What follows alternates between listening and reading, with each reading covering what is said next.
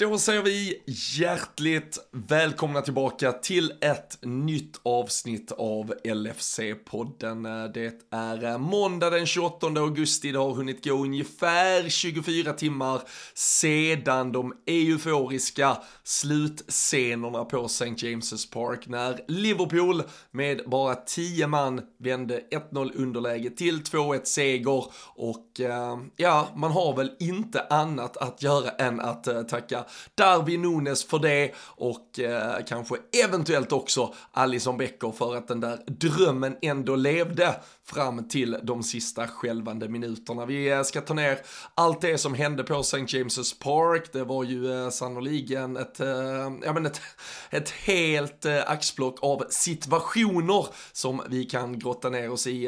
En, ja, men en kulm med, den där vändningen och allting, känslorna och allt vi kan ta med oss från denna matchen framåt. Och sen såklart också ska vi surra lite tankar kring om det händer något här, det som är de sista vardagarna på detta transferfönster. Det stänger ju fredag kväll natten mot lördag och eh, sen ska det ju dessutom lottas Europa League på fredag. Jag måste ju ta tempen här lite och kolla vart Danne är sugen på att bege sig ut i Europa. Så, ja men mycket av eh, det mesta, riktigt gott och blandat. Ett, ja men helt enkelt underbart avsnitt av LFC-podden är på väg.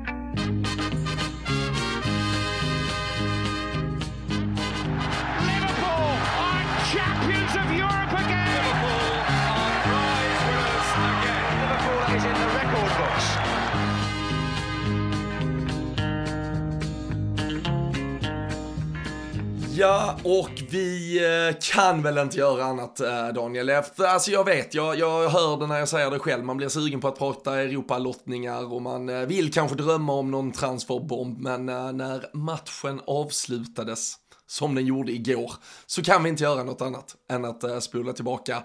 Det behövs väl lite mer än 24, det är väl 26 timmar kanske. Vi sitter här ganska sent måndag kväll. Men helvete vilken avslutning vi fick igår.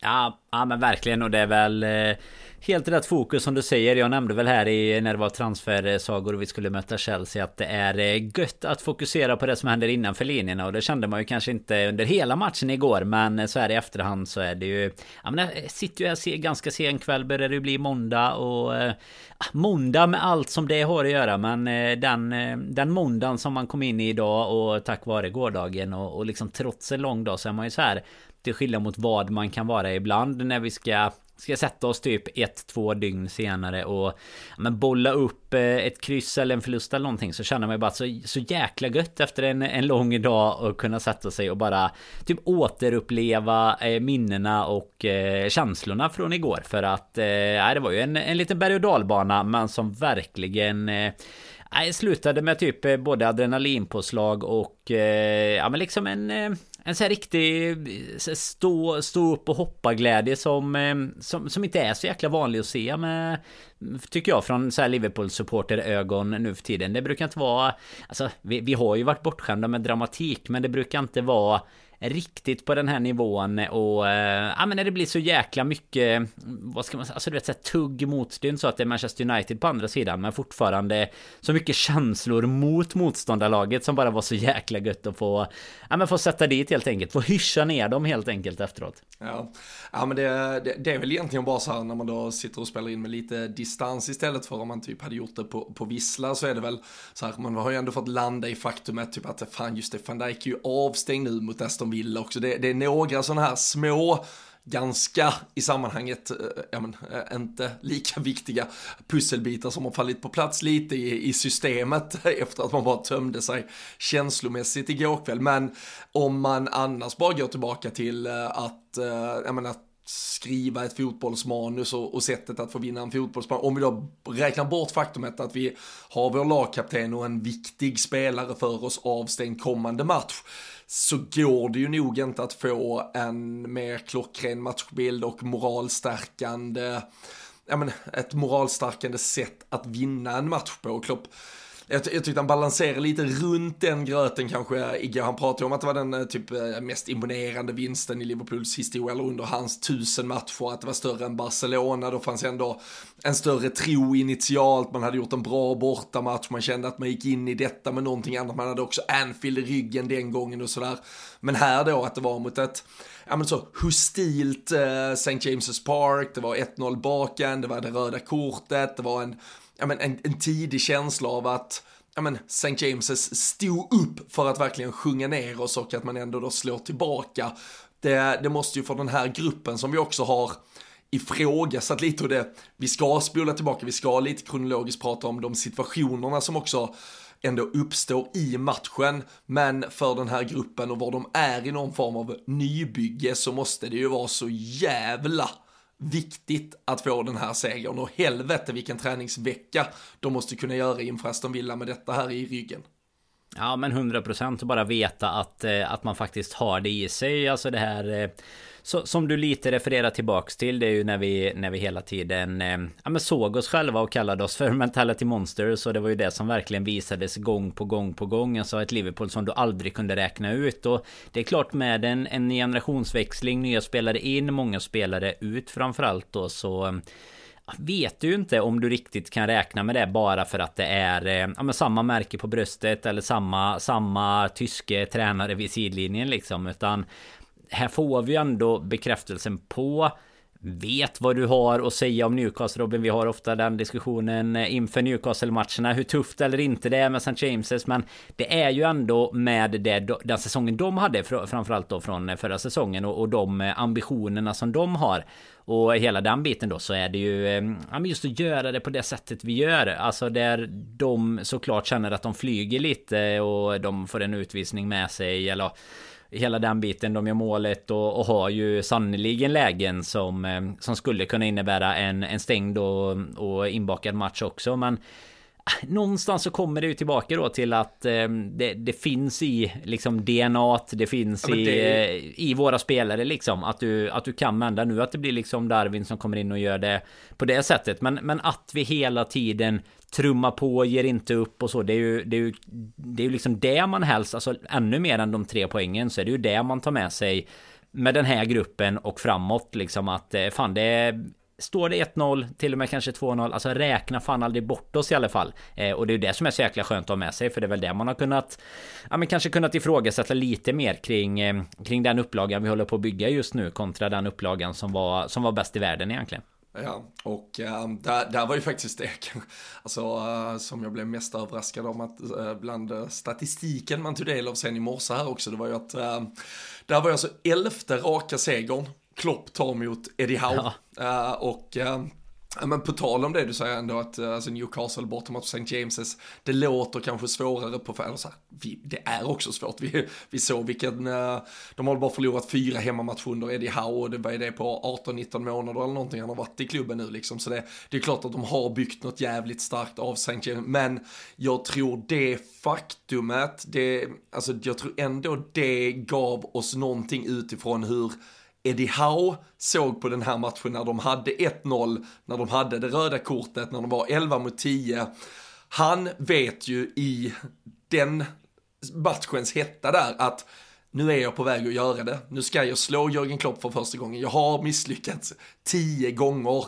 Nu har jag min chans. Då får jag inte gå bort mig för, för mycket här. För jag tycker att Newcastle, visst, vi kan väl berömma oss själva för att vi gör någonting rätt och bra. Men från att vi får det röda kortet och fram till, ja men någonstans 60-70 minut så ger de oss faktiskt chansen att spela ganska mycket mm. transportfotboll bara, där vi ja, men får tiden att gå. De tar inte liksom det där strypgreppet på oss för att verkligen döda oss. Sen kan de ju såklart göra det på Almirons dunderskott och den helt brutala räddningen.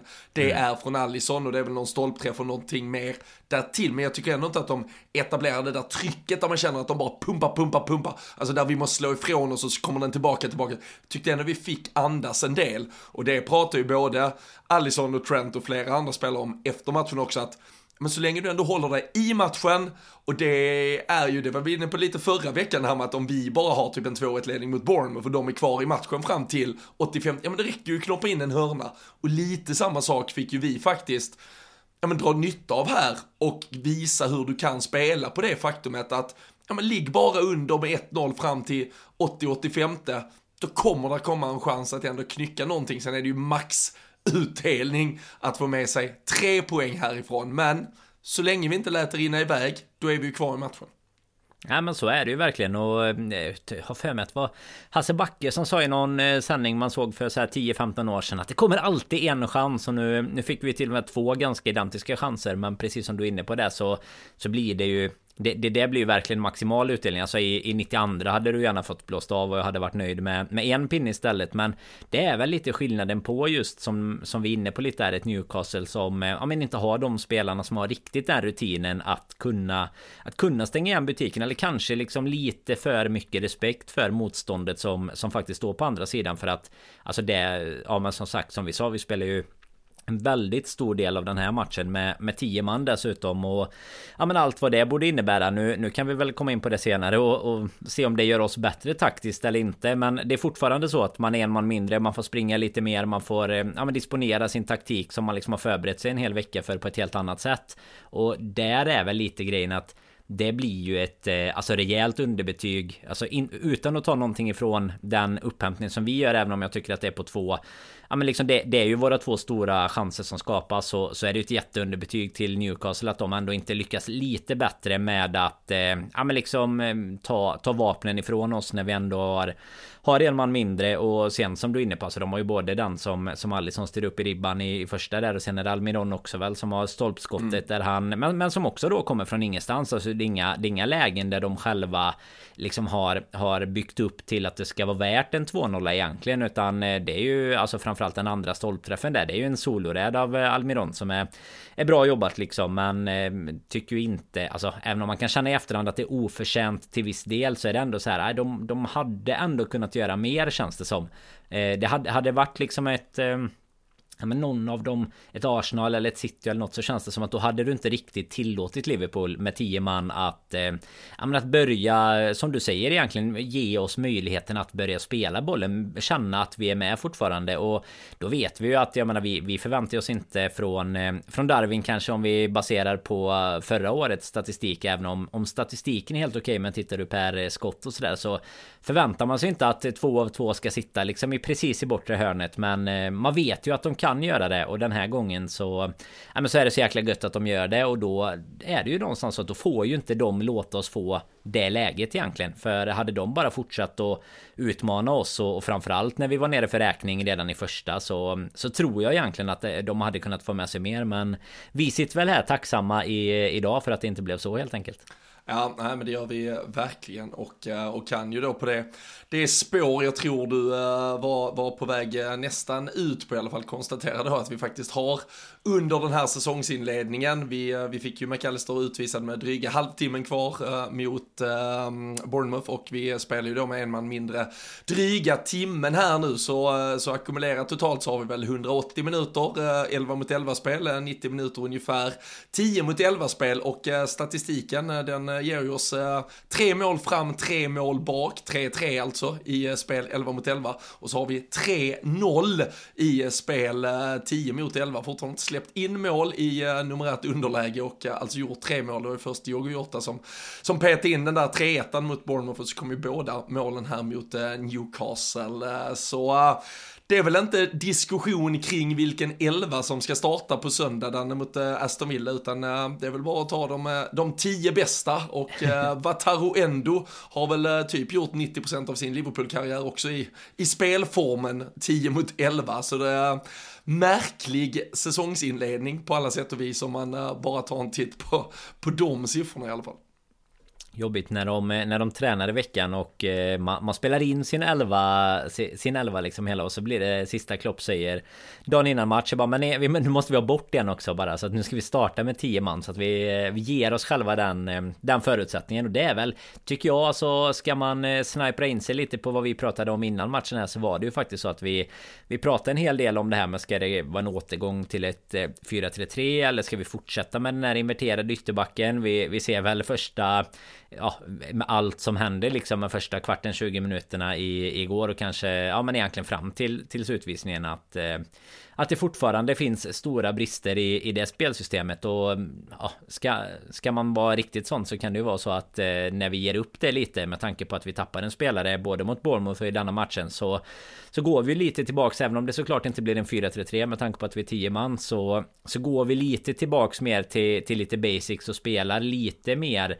vanlig ja men typ ja, alltså vanlig taktik om man säger det utan att vi ska spexa till det för mycket med våra ytterbackar och sådär. Och då då tycker jag ju att det ser eh, genast mycket bättre ut. Sen sen kan man ju ta de individuella insatserna för sig igår såklart med Trents hela hela start och med, med van Dijks utvisning och hela den biten. Men eh, ska man ta det som spelsätt så eh, så ser vi ju faktiskt inte sämre ut med, med tio man. Och det är väl en Det är ju jätte det är, det är en superheder liksom till de som är på planen. Men det är ju också Tycker jag någonting man verkligen kan eh, fundera vidare på nu då inför Aston Villa nästa helg till exempel om om det är dags att, att börja spana på att ge upp det där som vi pratade om inför den här matchen också. För att eh, de minuterna vi fick med eh, Med våran första uppställning här innan van Dijk försvann de var ju inte De, de gav liksom inte mer eh, Ja vad säger man vatten på kvarn liksom för att det är så vi ska spela i framtiden. Utan det var ju Snarare tvärtom att det, det kändes ju extremt ihåligt och ofungerande i, i mycket av fallen där. Och att vi, att vi då kanske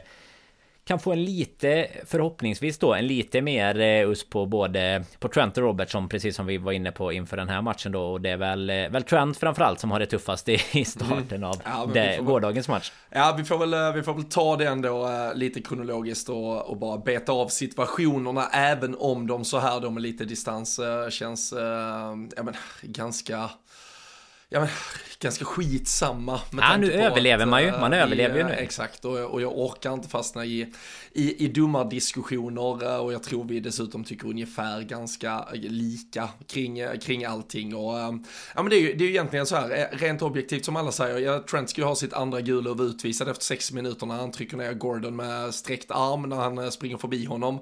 Det sinnessjuka är ju att han har det första gula kortet, vilket ja, också enligt regelboken någonstans finns det fog för att kalla det ett korrekt gult kort, men situationen ska ju inte uppstå eftersom han först blir nedtacklad bakifrån med bollen två meter från eh, någon form av spelbar yta för Anthony Gordon när han skickar ner Trent i backen liksom. Så det, och det var som jag skrev till någon på Twitter att vi, vi måste ju något, jag, först, jag förstår att du kan finna stöd i att ge Trent gult kort för det, men vi måste ju vi kan inte ha den retoriken hela tiden heller att domarna har rätt att använda regelboken när de själva, alltså två hundradelar innan, har fallerat att använda regelboken. Alltså då kan ju inte de sen antyda att de har stöd i regelboken för en, en viss gärning eller en viss, eh, ett visst beslut när de själva sket i att använda reglementet i mm. situationen innan. Så det är alltså så här sammantaget och det är väl det enda positiva om man vill eh, landa i något eh, liksom bra kring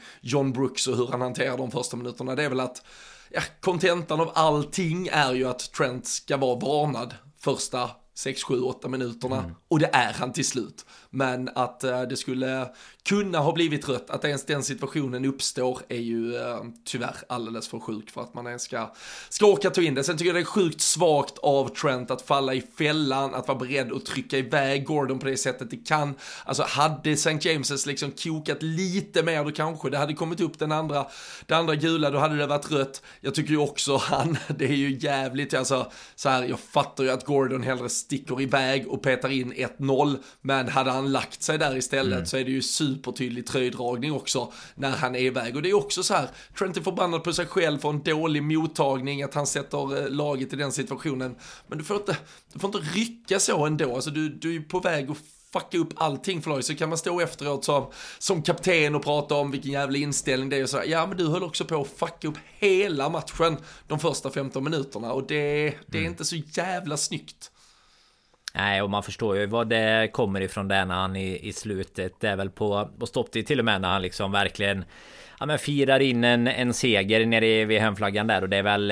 Ja, men man märker ju jävla... vad han kommer. Ja men det är lite vad han kommer ifrån i den matchen. Han ska fan ställa sig där och säga tack. Han ska inte stå där och liksom ja. liva upp det som att kolla vad vi har gett er, kolla vad Nej. vi har gett er, kom igen, svara upp, svara upp. Nej, du ska tacka de jävlarna som ja, har stått ut med dig. Ja men det tycker jag ju det känns som att han kommer ifrån att han fattar att så här att det inte har varit tillräckligt bra. Alltså det, det är så jävla mycket han fattar vad, hur dåligt han har gjort det så att säga och blir eh, alltså ja det, det lossnar för honom liksom. Men det som du är inne på där också alltså det som man eh, alltså visst det kan hända. Det kan hända alla. Det vet eh, Steven Gerard mycket väl om och, och, så vidare liksom. Men alltså du, du får ju inte heller. Det, det får inte se ut så som det gör med med mottagningar och passningar och sånt som det gör det sista eller det första heller, utan det handlar ju inte bara om att om att han liksom är på väg att bli utvisad och sådär utan det är ju även en ja men en så här uppsyn och en klantighet i hela spelet alltså att du inte har fötterna med dig i stort sett och sen sen ja, kan man ju prata om kontinuitet. Det är ju nonchalant. Ja. Vi vet ju att han uppenbar han har ju hur jävla bra fötter som helst alltså det fattar alla men han är ju någonstans i sin tanke redan i situation alltså jag fattar också, han är en av världens bästa fotbollare. Han ska inte behöva tänka hur han ska ta emot en fotboll, utan han ska kunna tänka på vad han ska göra med bollen i nästa skede. Men, men kanske med tanke på hur säsongsinledningen har sett ut, med tanke på att han i varje match ungefär har gett bort ett baklängesmål, mm. hur hans första tre minuter mot Bournemouth ser ut, hur hans första sex minuter, Kanske ska han bestämma sig för att nu kliver jag in i 15-20 minuter, då spelar jag på en 80% nivå där allt det viktiga jag fokuserar på är att sätta enkla, raka passningar, komma in i matchen och så växlar jag därifrån. Du kanske inte kan ha det mindsetet som han har och tro att, nej nej, det är bara, alltså bara hit me med vad som helst, jag löser det. Du gör inte det just nu Trent.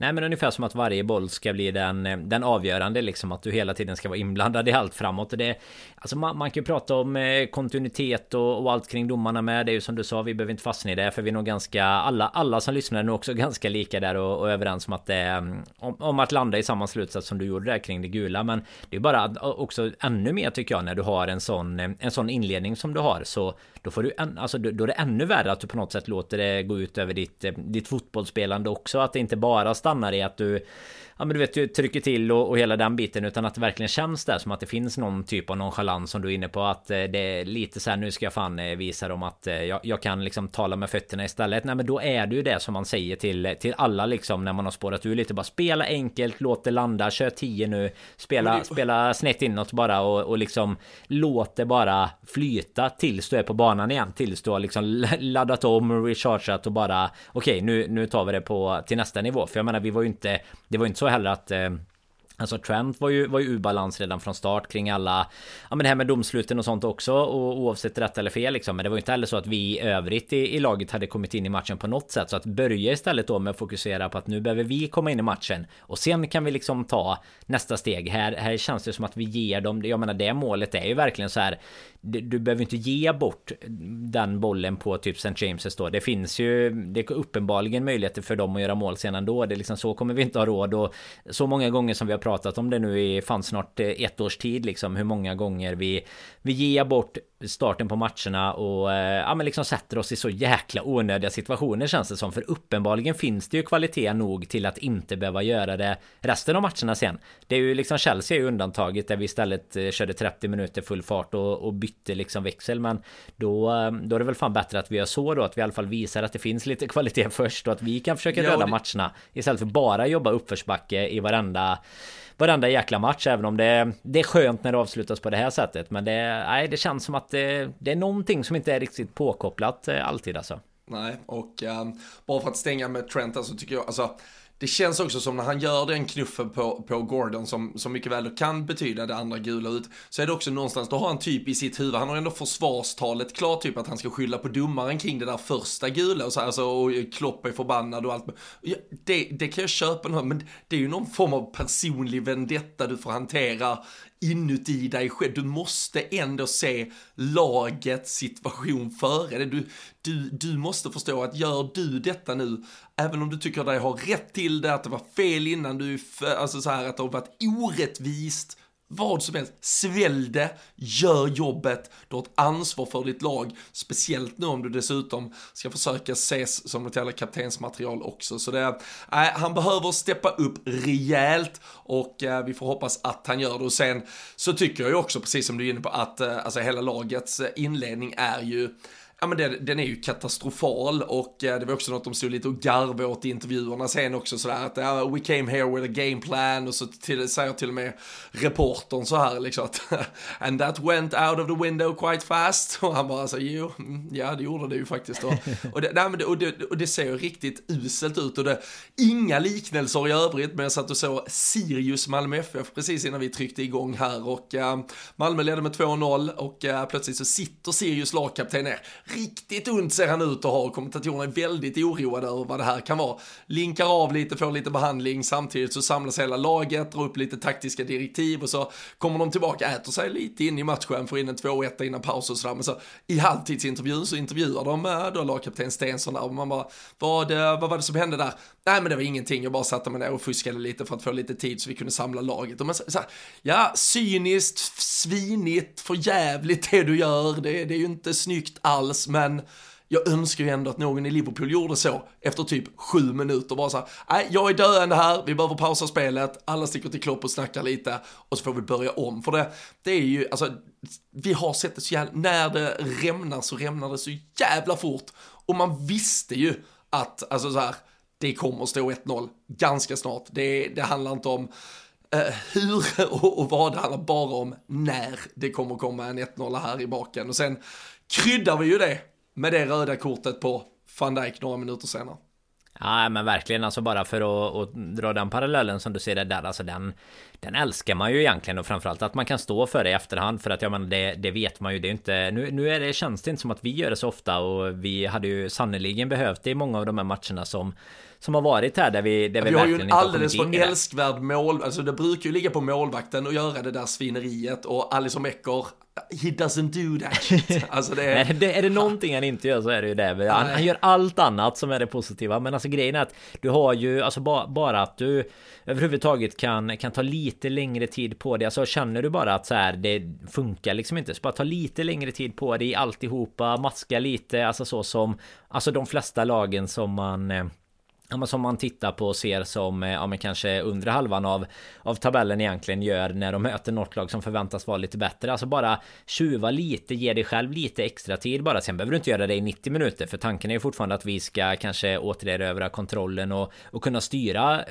merparten av våra matcher. Men de gångerna du verkligen märker att fan här kommer vi alla kommer helt fel in. Trent, alltså just på Gordon av alla också vet man ju att det kan kan flygas liksom och då eh, alltså så länge domarna köper det så, så köper de det menar, då är det lite så här, men gör det inte och låt bara allt vara lite enkelt, ta lite tid och eh, ja, men sen som du säger så kommer ju liksom verkligen eh, kryddan eh, på, på allt här med att eh, van Dijk istället ryker på ett eh, direktrött och Ja, jag vet inte, du, du säger vi tycker kanske möjligtvis likadant i, i de flesta situationerna Men jag i alla fall tycker ju det Alltså mycket diskussion om det just när det händer Men jag tycker absolut inte att det ska vara ett rött. Jag köper att man kan ta det och att inte VAR kommer ta bort det Men jag, jag tycker ju att det är Jag tycker det är jävligt hårt eh, dömt faktiskt. Eh, även om jag så här Ja, som du sa innan Det kan säkert finnas något jäkla eh, stöd i, i regelboken liksom Men Och han, han tar ju alltså, Klart att han är på spelare innan Men det är ändå så här Alltså det är inget medvetet han är lika mycket på att han hade kunnat ta bollen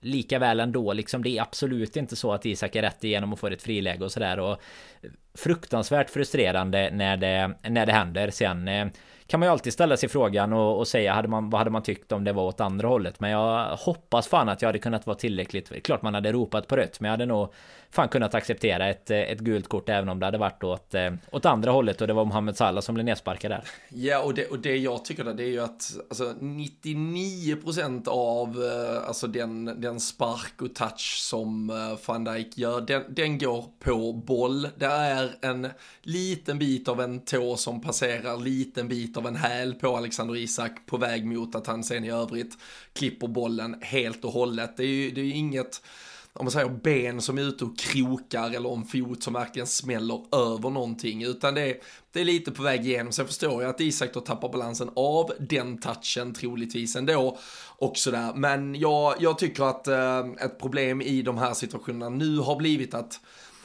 och det är så här, återigen, vad, är egentligen bra och vad är dåligt med VAR och vi landar ofta i att det mesta är dåligt med det. Men, men för något år sedan när, när vi hade en annan kanske typ av problematik med VAR, det var ju ändå att domaren kanske tog ett beslut för att det sen skulle diskuteras lite mer uppe i varummet. Nu är det ju till 99% så att VAR kommer att stötta det beslutet så länge, alltså på då gott och ont att de, att, de, att de håller sig till den här clear and obvious. Och ja, när han då har plockat det röda, och där, där blir det ju lite tombola över allting, för hade han valt att, att skita i det, låta bollen gå ut för att sen ställa sig och typ trycka fingret mot örat att eh, signalera att han lyssnar på sin snäcka, ja då hade han ju nog fått signalen att ja det är ju inte helt hundra jävla procent säkert, det är inte 10 av 10 att det här är straff. Så nej, då kan du eller utvisning så du kan skita i det. Men det är kanske 9 av 10, men det räcker ju inte det. Så det, det, du blir ju ändå, alltså nu, även med VAR så blir man ju ändå jävligt mycket fast i domarens mm sekundbeslut.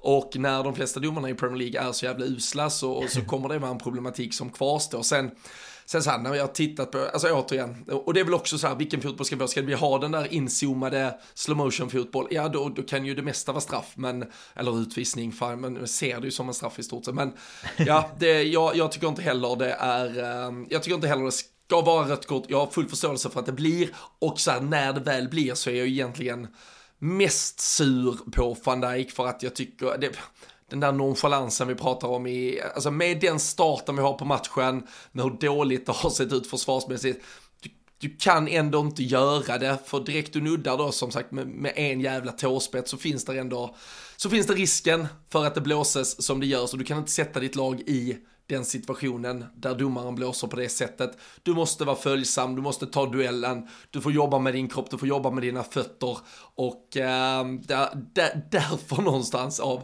av rent att det är ett, det, det är ändå ett det är ett dåligt försvarsarbete av van Dijk och typ det kan han nästan förtjäna att bli utvisad för. Men jag tycker inte det är 100% solklart i övrigt.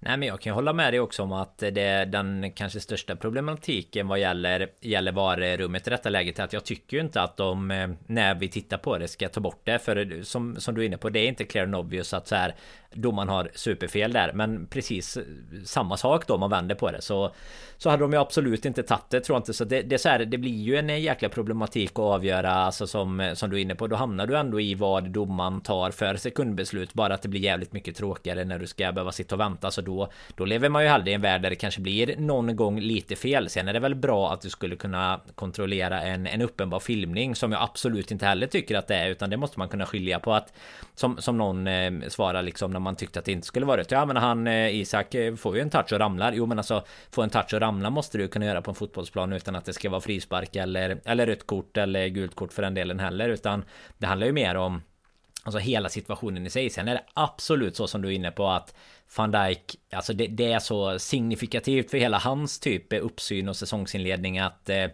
att, att det kanske är välförtjänt ett rött kort bara för det. För att det känns så onödigt. Alltså du kan gå in på ett bättre sätt. Det, så här, situationen i sig behöver inte vara rött kort. Men du hade ju absolut kunnat undvika att diskussionen ens ska behöva, behöva uppstå i det läget. Så att eh, det, nej, det kan jag verkligen hålla med om. Sen är det ju tufft att konstatera här med då ett par dagar kvar på fönstret liksom att, eh, att det blir eh, Joe Gomez även om han gör en, eh, en riktigt bra match. Men, men han och Joel Matip som liksom ska in och, och spela. Ja. Nej, han är ju super, superbra i, igår. Men det är fortfarande lite, lite tungt konstaterande att det är de två så Kwanza på, på ja, bänken som är alltså, våra, vi, våra vi, vi, vi, avslut, liksom. vi avslutar ju matchen med Joe Gomez och Gerald Kwanza och då är det alltså tre omgångar in och eh, vi, eh, vi har väl efterlyst mittbacksförstärkningar i typ eh, ett och ett halvt år eh, ungefär. Men det är, ingen av dem, det är ingen av dem som knappt ska göra minuter. Alltså Matip ska ju göra sina inhoppsminuter som vi var inne på som nu riskerar att bli 13 istället för 5. Men mer än så ska det inte behöva vara om det inte är rejäl skadekris och det är det inte nu. Alltså vi har en skada och såklart en utvisning nu men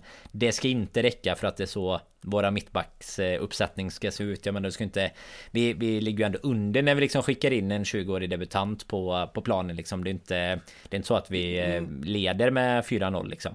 Nej, och, eh, och nu eh, vad som man väl kan anta eh, kommer det ju vara en backlinje med Andy Robertson, Joe Gomez, Joel Matip och Trent Alexander-Arnold på, på söndag mot Aston Villa och då är det alltså fyra backar där alla fyra är ganska kraftigt ifrågasatta med vad man egentligen har, har att, eller har i kapacitet att prestera den här säsongen.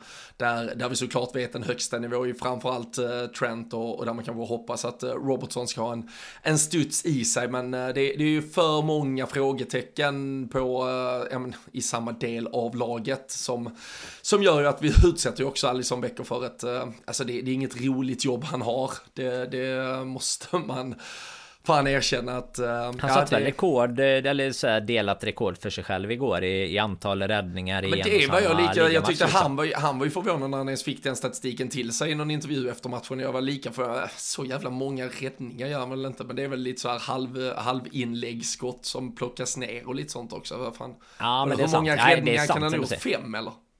Ja, jag vet fan om det var sju kanske eller någonting till slut. Men det var, ja det, det är oavsett i alla fall som du säger. Det är inte så att han gör sju kvalificerade som man känner är liksom matchavgörande på något sätt. Men eh, det, det är väl den på på Almiron där som är riktigt... Och sen kommer han ju ut lite snyggt på, sen är det ju, det blir ju något uh, märkligt jävla avslut där, bara det Longstaff som försökte någon uh, klack ja, över eller någonting, men han kommer ju ut på han och han är ju, fan det är ju supertrygghet rakt igenom, men nej det, vi ska, vi ska avsluta med lite transfertankar och sådär, men just nu så är det en, ja, det är en, inte så het backlinje som ser ut att behöva radas upp mot Aston Villa. Men eh, framåt i banan eh, så tycker jag att eh, vi bara ska stanna vid en eh, mittfältare i alla fall som däremot har varit jävligt het tycker jag den här säsongsinledningen och vi ska såklart prata lite Darwin Nunes sen också. Men eh, Dominic Soboslaj, på tal om mm. då att spela, ja det blir ju för hans del eh, två av tre matcher egentligen eh, med bara tio man mot elva och eh, vi har ju i de flesta av fallen valt att eh, ja, men, förändra mittfältet också. Det har blivit två kanske då sex och åtta som har fått eh, dela bördan där inne, men eh, fan vad han är bra i det. Dels eh, hur mycket han orkar springa, hur mycket han ändå vill ha boll, kontrollerar den, kan diktera någon form av tempo, trots att vi typ inte har bolltempo. Men det det som jag kanske ändå på förhand kände var att Alexis McAllister såklart alltid med Premier League proven stämpeln och allting och att ja men där skulle kunna vara något, eh, han kommer nog bara gå rakt in och göra sitt, alltså Soboslaj känns som han har varit här i sju år och burit nummer åtta varenda dag i hela sitt liv. Ja men så är det, det är ju en helt eh, otrolig utväxling på en värvning. Alltså han eh, ser eh, ja, men ser ruggigt bra ut och som du säger alltså jag blir förvånad. Alltså utan att ha sett honom vecka ut och vecka in så blir jag liksom förvånad över alltså kanske främst så här arbetskapaciteten kombinerat med att han eh, ja men att han är så jäkla skicklig på att, eh, och transportera och driva boll liksom och verkligen göra det alltså hålla bollen lite som du var inne på innan eh, alltså att man vill ha in eh, Alltså spelare som kan, kan bara, ja, i vissa lägen av matchen när det inte håller så vill du bara in någon där du kan lyfta upp en boll och bara liksom låta den vara. med. han kan ju göra det jobbet från mittfältet, det som vi har saknat enormt mycket av tycker jag i, i mycket, alltså i liksom högkvalitativa mittfält tidigare så är det just eh, kanske den ingrediensen som har saknats allra mest. Och sen dessutom att han jobbar alltså jobbar stenhårt både uppåt och neråt och verkar ju ha en eh, alltså man hatar ju inte alla att han verkar ha ett självförtroende och liksom en eh, Nej, men han är ju, ja, men en han... utstrålning av att så här bara ja men jag fan jag är ju här för att vinna liksom. Det är väl inget snack. Det är ju klart vi ska vinna och jag tänker det är liksom jag som ska leda oss till att göra det också. Det är inte han han är ju inte där och ber om ursäkt och tänker sig att han ska ta en, en första säsong i Premier League för att se och lära lite utan han är ju ett, eh, alltså än så länge såklart eh, kort tid in på säsongen, men det är ett otroligt mycket större utropstecken än vad Alexis McAllister är, givetvis. Ja men han är ju, han är ju en, eh, han är ju en upphottad version av Emre Can på alla sätt och vis. och han hatar ju inte heller att stå vid spegeln, det vet man ju. Han, han går ju upp varje morgon, tar en titt i spegeln och konstaterar, fy fan vad jag är lyckad som människa. och så går han och tränar fotboll. Alltså, tänk, tänk att ha det, alltså att ha den känslan på morgonen du. Det, jag såg ja, fan någon tweet det eh, på det där. Jag såg på någon tweet eh, på, det, på just det ämnet igår faktiskt. Att säga, oavsett vad som händer med det här laget så har vi fan aldrig haft ett snyggare lag i alla fall. Det var ju typ Soboslaj, eh, det var Allison, det var Darwin, ja fan det var ju van Dijk i sin kavaj där vid något, vid någon gala du vet så alltså det, de, de ligger bra till i snyggaste Liverpool-truppen om de, ja, om de skärper till sig lite bara vissa av dem. Ja, ja, nej men vi, vi får se där. Dominic Szoboszlaj har i alla fall eh, tagit oss med storm och vi hoppas väl bara att han Trots att vi har tittat på statistik som talar för vår, eh, vår starka prestation i 10 mot 11 spel så, så är det väl kanske skönt för honom om eh, de får vara någon extra gubbe där på mittfältet ett, äh, ett tag framöver. Nu är det ju bara Aston Villa på söndag, sen är det lite landslagsuppehåll innan det tar fart på riktigt igen. Så, så nu handlar det väl bara om att kräma ut tre poäng här och äh, då kan vi väl lite kombinerat med äh, det såklart stora utropstecknet som, som avslutade kvällen på St. James' Park och diskussioner kring hur vi eventuellt ska ställa upp mot Aston Villa.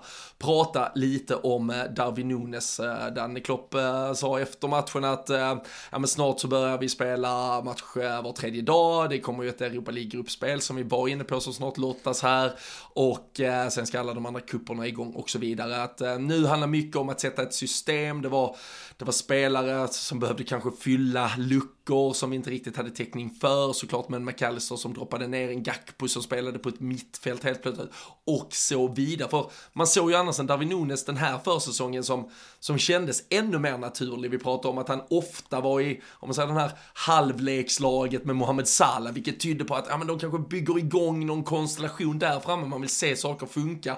Och det funkar ju väldigt ofta. Mm. Så man har varit lite överraskad över hur Ja men då sparar vi har dessutom pratat om att när han väl har kommit in så har det ju kanske redan skett två, tre, fyra, fem byten och det har plötsligt varit ganska ja, men B-betonat i vissa stunder Liverpool. Han har kastats in i, eh, alltså för hans del att få göra de här två målen, alltså för Liverpools del att kunna dra nytta av hans självförtroende nu, men också han måste väl in i startelvan mot Aston Villa.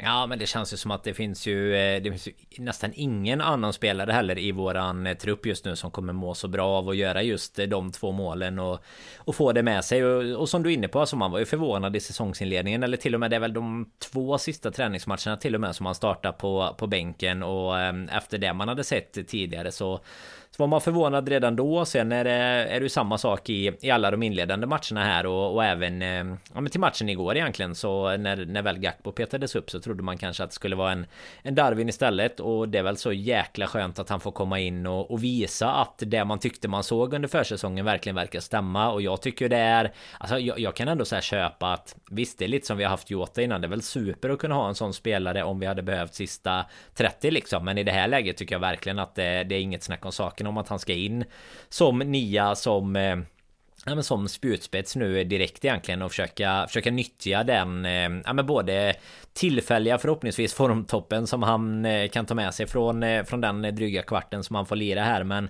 sen också tycker jag ju att han har jobbat alltså visst det kanske inte varit kommit in och varit jätteförändrande när han har gjort det i de andra matcherna men då är det som sagt det är lite annat både system och annat läge med andra spelare. Men jag tycker verkligen han, han gör sig förtjänt. För jag tycker inte heller att Gack och tycker kanske inte, alltså Jota har inte varit dålig i den positionen men jag tycker liksom inte att de andra heller har, eh, har spelat sig till den på det sättet utan eh, här eh, ska man gå på det så tycker jag istället att han förtjänar det tillsammans med, med Salah och Diaz då för Diaz, Diaz förtjänar fan en ny chans efter gårdagen. Han fick ju bära det riktiga tråkiga hundhuvudet och bli utbytt bara för att vi fick en utvisning liksom som inte har, har någonting där, med honom att alltså, göra. Här, nu, nu, får ju, nu får ju Klopp rätt i slutet, vi vinner matchen så, så vad fan ska man sitta här och säga men, men att, men att plocka Diaz istället för uh, supertrötta jävla Cody Gakpo. Alltså fan vad han en, Nej, det var ser ut bra i slag. Och uh, ja men Diaz det är ju, alltså sen fattar jag ju så här Cody Gakpo kanske är lite mer skolad i att kunna hålla någon form av jävla defensiv utgångsposition och stå rätt för att styra spel och så vidare.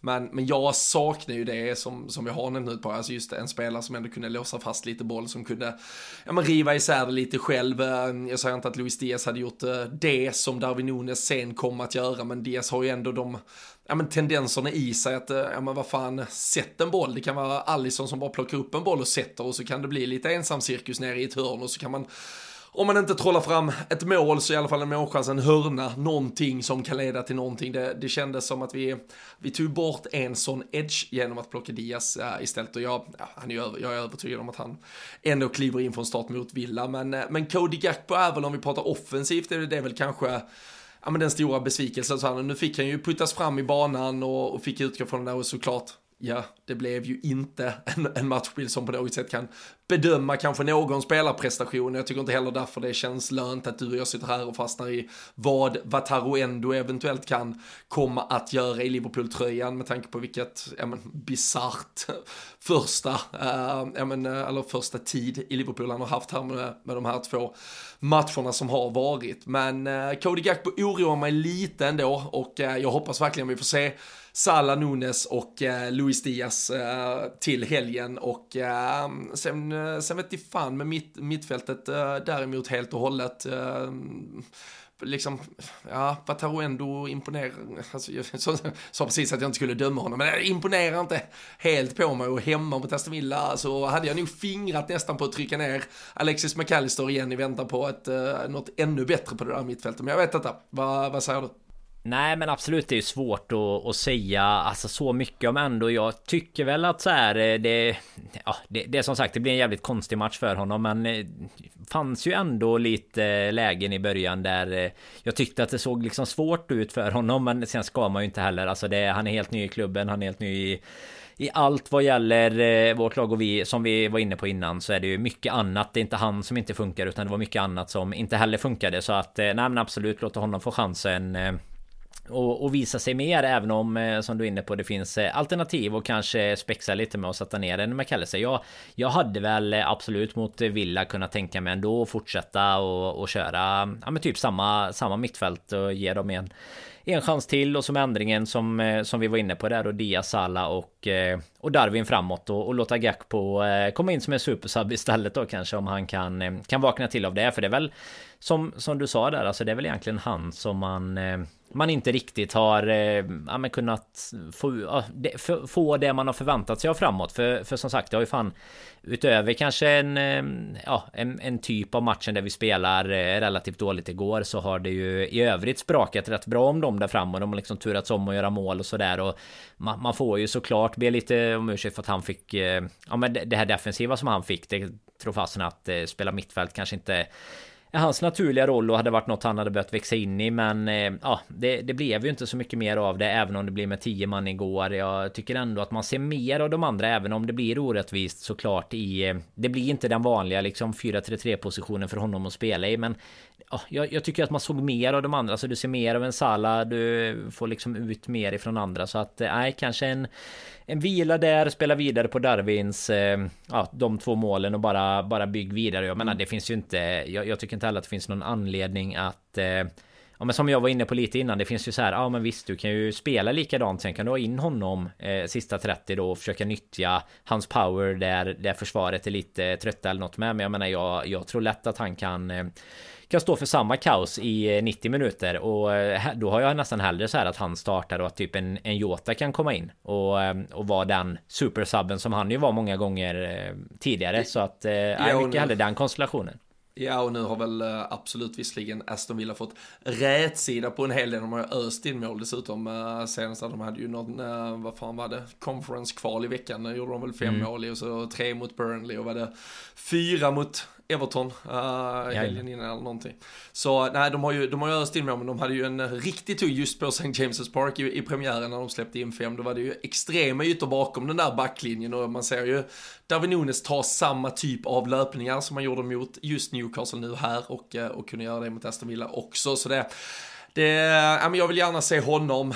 Um, jag tycker bara för att avsluta på en dock, om man faktiskt tittar lite på uh, den situation som leder till det röda kortet och bollen som hittar in mot Isak och att det blir den löpduellen. Där är ändå också lite liksom på, mm, ja, han hade kunnat faktiskt avvärja den. Eh, det, det, är en yta där han ska täcka egentligen, men uh, lyckas inte riktigt avvärja det helt och hållet. Så det, där, eh, där finns väl mer att, uh, att kräma ut, absolut, men får man drömma Danne så kanske inte redan på söndag. Det lär bli tajt om tiden nu här, men när vi kommer tillbaka efter ett landslagsuppehåll och har fått några veckor tillsammans så hoppas man kanske att vi ändå har ett till mittfältsalternativ. Det är ju ett eh, transferfönster som stänger på fredag som sagt. Och eh, jag hörde Jamie Carragher prata om att minst två spelare till in, då ger man Liverpool en ärlig chans att verkligen vara med och slåss ja men egentligen om allting. Det ska ju verkligen sägas att jag tycker det är en superöppen Premier League-säsong som har inletts här där mm. man känner att ja, fan Tottenham är lite bättre än vad man trodde, Arsenal är kanske lite sämre, United verkar inte ha fått rätt på någonting, Chelsea fan kan ju bli någonting och Pochettinos äh, grejer där. Och ja men City har mött alla pisslag typ, ja okej, okay, Newcastle undantaget. Men har ändå fått kämpa lite, det är absolut mm. inte samma naturliga City. Så där, man känner ju verkligen att så här, fan putta in lite cash i det här bygget. Ge oss den här vänsterfotade mittbacken som också kan vikariera till vänster. Ge oss en riktigt jävla bra central fältherre så så är det inte så många lag som är bättre än oss och då kan vi, fan då kan väl allting hända. Nu, nu är vi ju med, slår vi Aston Villa då har vi 10 av 12 poäng de första fyra, vi har haft ett rätt så tufft spelschema och så är det bara att växla upp.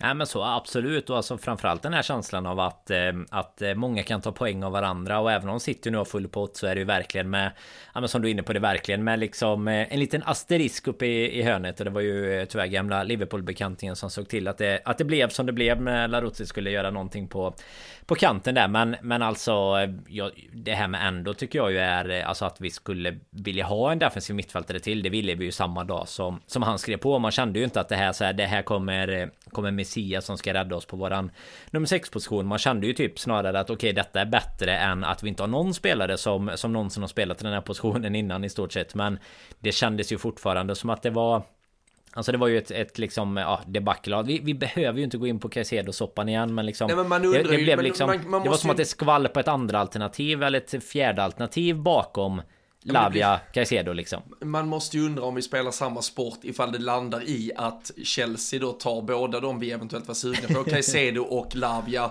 för ungefär två miljarder och vi tar Um, ändå för 200 miljoner. Alltså så här, då pröjsar de tio gånger så mycket för att förstärka sitt centrala mittfält efter Nej, att de pröjsar in någon miljard för ett, för ett halvår sedan. Alltså då, Ja, för att sätta Lavia på, på läktaren liksom. Ja, men alltså, då vet man ju inte hur fan man ska lösa detta här liksom. Men äh, det, det, det är ju knäpptyst med rykten. Och då Aha, är ju det alltså antingen ett ruskigt skarpt sportcheferi från eh, sommarjobbande Jörg Schmatka här sista veckan. Han har väl redan börjat packa ihop game och suddi och allt skit han ska sno från kontoret.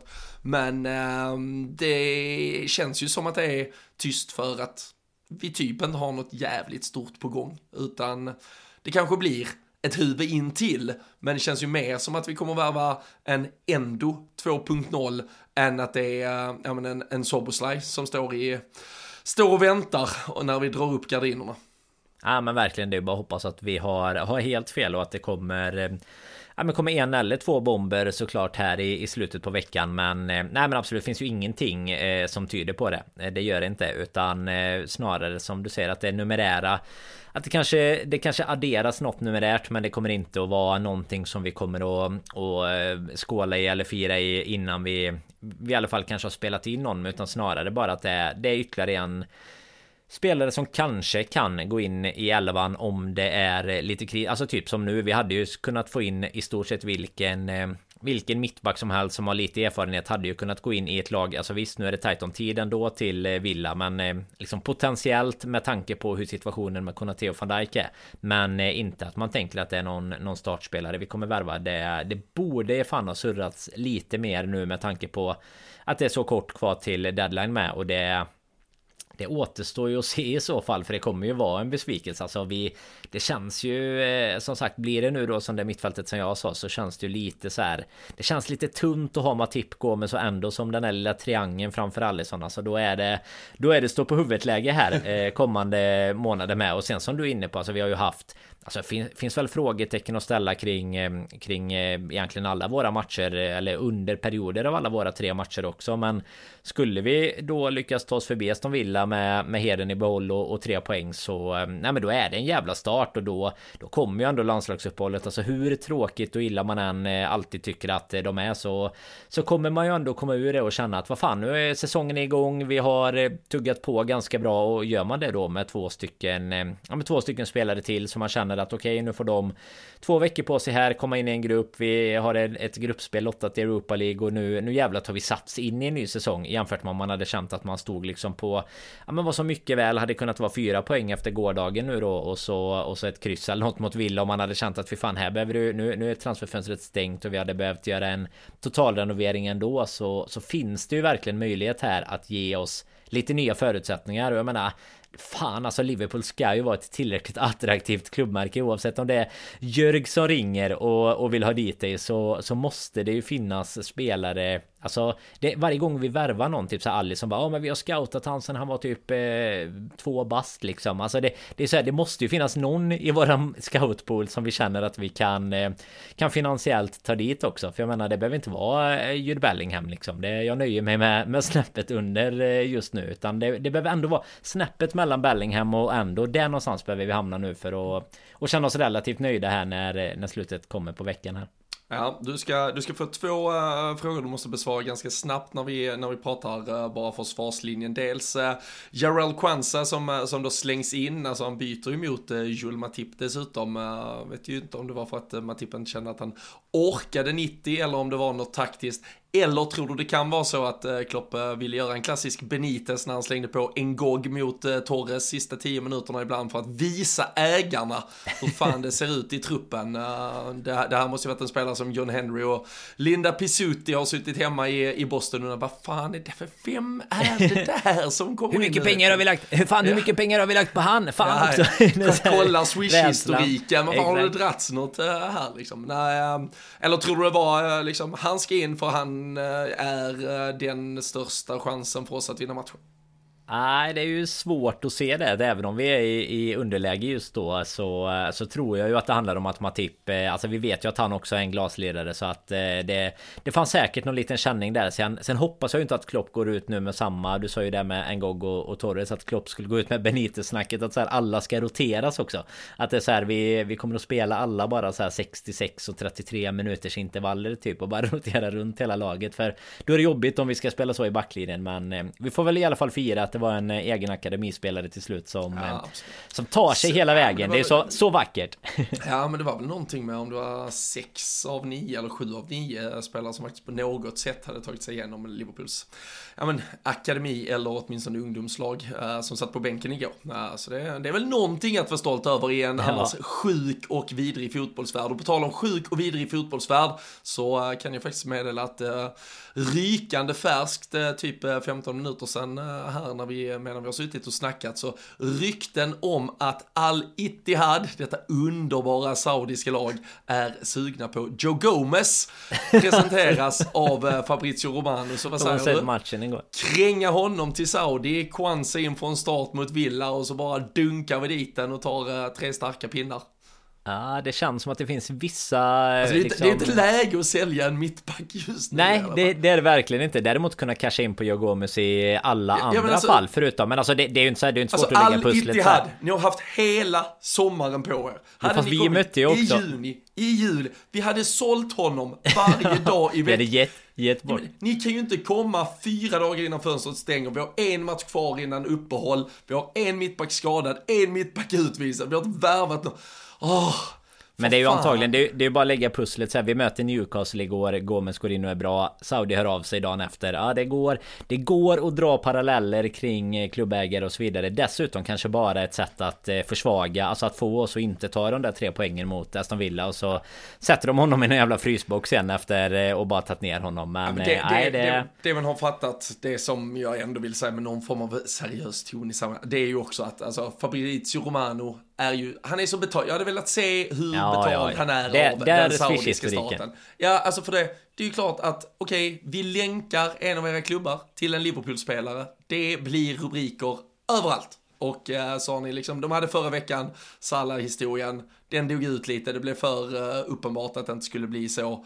Och så nu väljer man detta istället. Nej, äh, det Nej, men kolla bara Chelsea, alltså hela Chelsea, Caicedo där om man skulle följa det från eh, bara Romanos synvinkel liksom. Det är ju det är uppenbart att eh, många av de här Twitterkontona är helt eh, både köpta och eh, ja, att det bara de, de, skriver det som passar liksom. Och det är väl eh, fan hade någon eh, ja, ringer Bowley mig och vill att jag ska börja twittra lite om vilka Chelsea ska värva så eh, fan, jag vet inte vart hur stark moralen är om han viftar upp en liten kaffe där så... Skamgränsen är ju ett par bärs nere på Vicky bara så, så kör vi. Då gör så, la, Lavia, here we go. Så är det klart liksom. Får han sätta sig på, på läktaren. Alltså de har ju värvat honom för att gå tillbaka. Nu är det ju inte så men de har ju värvat honom bara för att vi inte skulle värva honom. Det är ju inte så här, det är ju inte någonting att han ska få spela i Chelsea. Utan han är ju bara värvad för att det är så här, Liverpool ska i alla fall inte få honom. Och det är lite så Saudi tänker göra med Joe Gomez nu. Eller så upptäckte de bara fan, de har ju en supertalang här i laget. Och han gör en jävla bra match, det ska han ha. Så han ska få lite rubriker. Men eh, nej, det är, en, det är ett otroligt eh, märkligt eh, rykte ändå som dyker upp här. Men du, vad ger du procentuell chans då att det är Kwanza istället för Matip eller Gomez? I startelvan. Att, Utan att han blir såld nu då. Nej, men... Uh, 20 procent Ja, sannolikhet. det är ändå att ganska, Ja. ändå ganska högt. Det är också 20% risk Ja, att, och det- men- men det eh, att ju Matip är för- skadad. Eller 80% ja, ja, men det, kanske. det, må- det måste ju vara för Matip. Ja, Go- Gomes tror jag liksom snarare gick in och visade att jag kan ändå göra det här Mm. jobbet lite. Så äh, Gomes eh, startar nog och så, eh, ja, så är det väl 80-20 på att Matip ändå startar före Kwanza. Men äh, jag ger han en liten, liten, liten äh, sannolikhet. Också. Det tycker jag han ska ha. Men äh, du, äh, på fredag avslutningsvis så lottas Europa League-grupperna. Du och jag kommer faktiskt äh, tillsammans då. Vi har en riktigt härlig sensommarresa med äh, gamla poddbekantingar Jocke Lundberg och Kalle Sundqvist. Vi ska ner till San Sebastian och Bilbao och äh, fan äh, käka gott och dricka gott och leva livet. Men Framförallt från- följa Europa League-kvalet. Det var ju Ja, det, det är därför vi åker. fan, vi måste komma, komma loss för att sitta och planera upp hösten.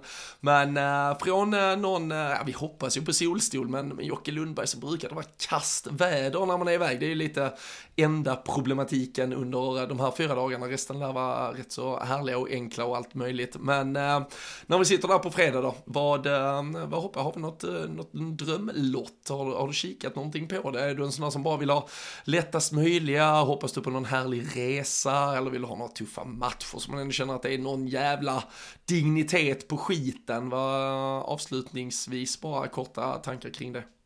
Nej men i Champions League hade man gjort det. Då vill man ju ha typ en, en av varje av dem som du sa. Man vill ha en lätt bara för att eh, man ska kunna ta sig vidare. Man vill ha en, eh, en mäktig match och så vill man ha en god resa ungefär. Men här, här känns det som att man får trippa över lite mot alltså de flesta matcherna. Alltså visst, nu, nu ska man inte gå runt och säga att det är busenkelt. Men vi, vi kommer ju vara favoriter i liksom eh, 99 matcher av 100 i stort sett som vi, vi kommer spela i, i Europa League. Hur vi än vrider och vänder på det i stort sett. Så att eh, i alla fall i det här skedet och i gruppspelet.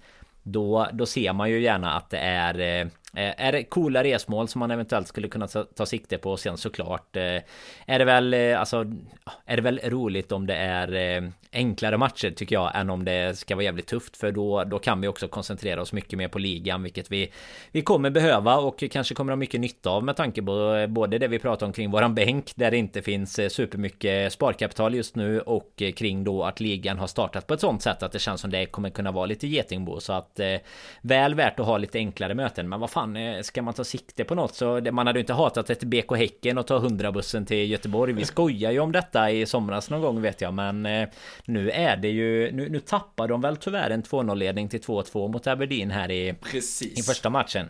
Så den känns väl lite tuffare i och med att de har bortamatch nu i, i playoffet då men eh, Hade ju verkligen kunnat bli verklighet. Vad fasen har vi annars egentligen som man har tittat kan, på? Eh, man, jag- jag- man kollar ju... Jag kan man kollar ju alltid söderut. Ja, men jag kan skjuta ut lite snabbt. Alltså de som redan är klara för gruppspel då. eh, Vi, eh, vi, jag säger alla, sen eh, vilka vi exakt kan få och sådär, det får, man, det får vi skita i i så fall. Det är lite engelska lag där också. Men Atalanta, Brighton, Freiburg, Leverkusen, Liverpool, Marseille, Real Betis. Rennes, Roma, Servette, Sporting, Sturm Graz, Toulouse, Bashka Topola från eh, Serbien, Villarreal, West Ham. Eh, de är klara alltså. Eh, sen i playoffen där, du nämnde ju Aberdeen och Häcken går upp mot varandra. Där har vi också Ajax, Aris Limassol, Dinamo Zagreb, Klaxvik, detta berömda lag Ja. numera. Vi har Lask Linz, eh, Ludogorets, Lugano, Ljubljana, Olympiakos, Karabakh, Sheriff, Slavia Prag, Union Saint Gillois, eh, Sparta Prag, Slovan Bratislava, Sorja Luhansk och Serginski. Eh, alltså det är ett stökigt jävla getingbo här alltså. Fy fan. Man känner ju Det är att- jävla- man känner att det är resorna ligger ju i playoffen. kvalificeringsrunda också som, inte, som jag inte helt förstår mig på, men skitsamma. Ja men det är ju resorna ligger ju i alla fall i, i playoffen. Det hör man ju verkligen. Det var ju, det var ju hälften av namnen alltså, har man ju typ aldrig hört talas om. Resorna finns på Wizz Airs hemsida helt enkelt. Så mycket, så mycket kan vi vara Nej men vilka var det av de första då? Av de första så är det ju ändå så här roliga ja, resmål. Finns det ju i Spanien? Ja men exakt. heller? Det är ju typ Spanien, Frankrike och eh, Portugal. Det är ju de, de länderna man hade velat åka till oavsett vilken eh, conference eller Champions League man, eh, man skulle spelat ungefär. Men Ljubljana, fan, vilka var det inte de som hette? De hette väl Karabagva i sin... Det är ju kan två stycken ja. som man kan... Där, där vinnaren av dem kan vi ta i i gruppen i alla fall. Det är ju Azerbajdzjan eller åka till Slovenien. Det, känns det är ju väl... både Slavia och Sparta Prag också. Prag borta ja, är ju inte dum. Prag gjorde ju du ganska nyss, men kan du vara lite tourguide eh, till en annan där? Jag har man ju inte varit så. Nej, det är ju, men det är ju dåligt på nya städer. Alltså de tyska lockar, alltså med all respekt, men Freiburg och Leverkusen är ju inte de två tyska toppstäderna alltså. Och sen Lissabon har man gjort, Betis, det är ju Sevilla, den har vi gjort tillsammans till exempel. Rom, ah, nej, vad fan. Det är, det är nog Särskilt inte nu när det ligger, ja, när, särskilt när det ligger så här på hösten. Hade det varit så här Rom i maj, då hade man ju kunnat eh, tänka sig. Eller nu kanske direkt denna veckan eller någonting, men... Ja, men för, Marseille, Häcken och eh, Sparta Prag. Vinnaren då, eller vinnaren av, eh, ja Prag i och för sig då.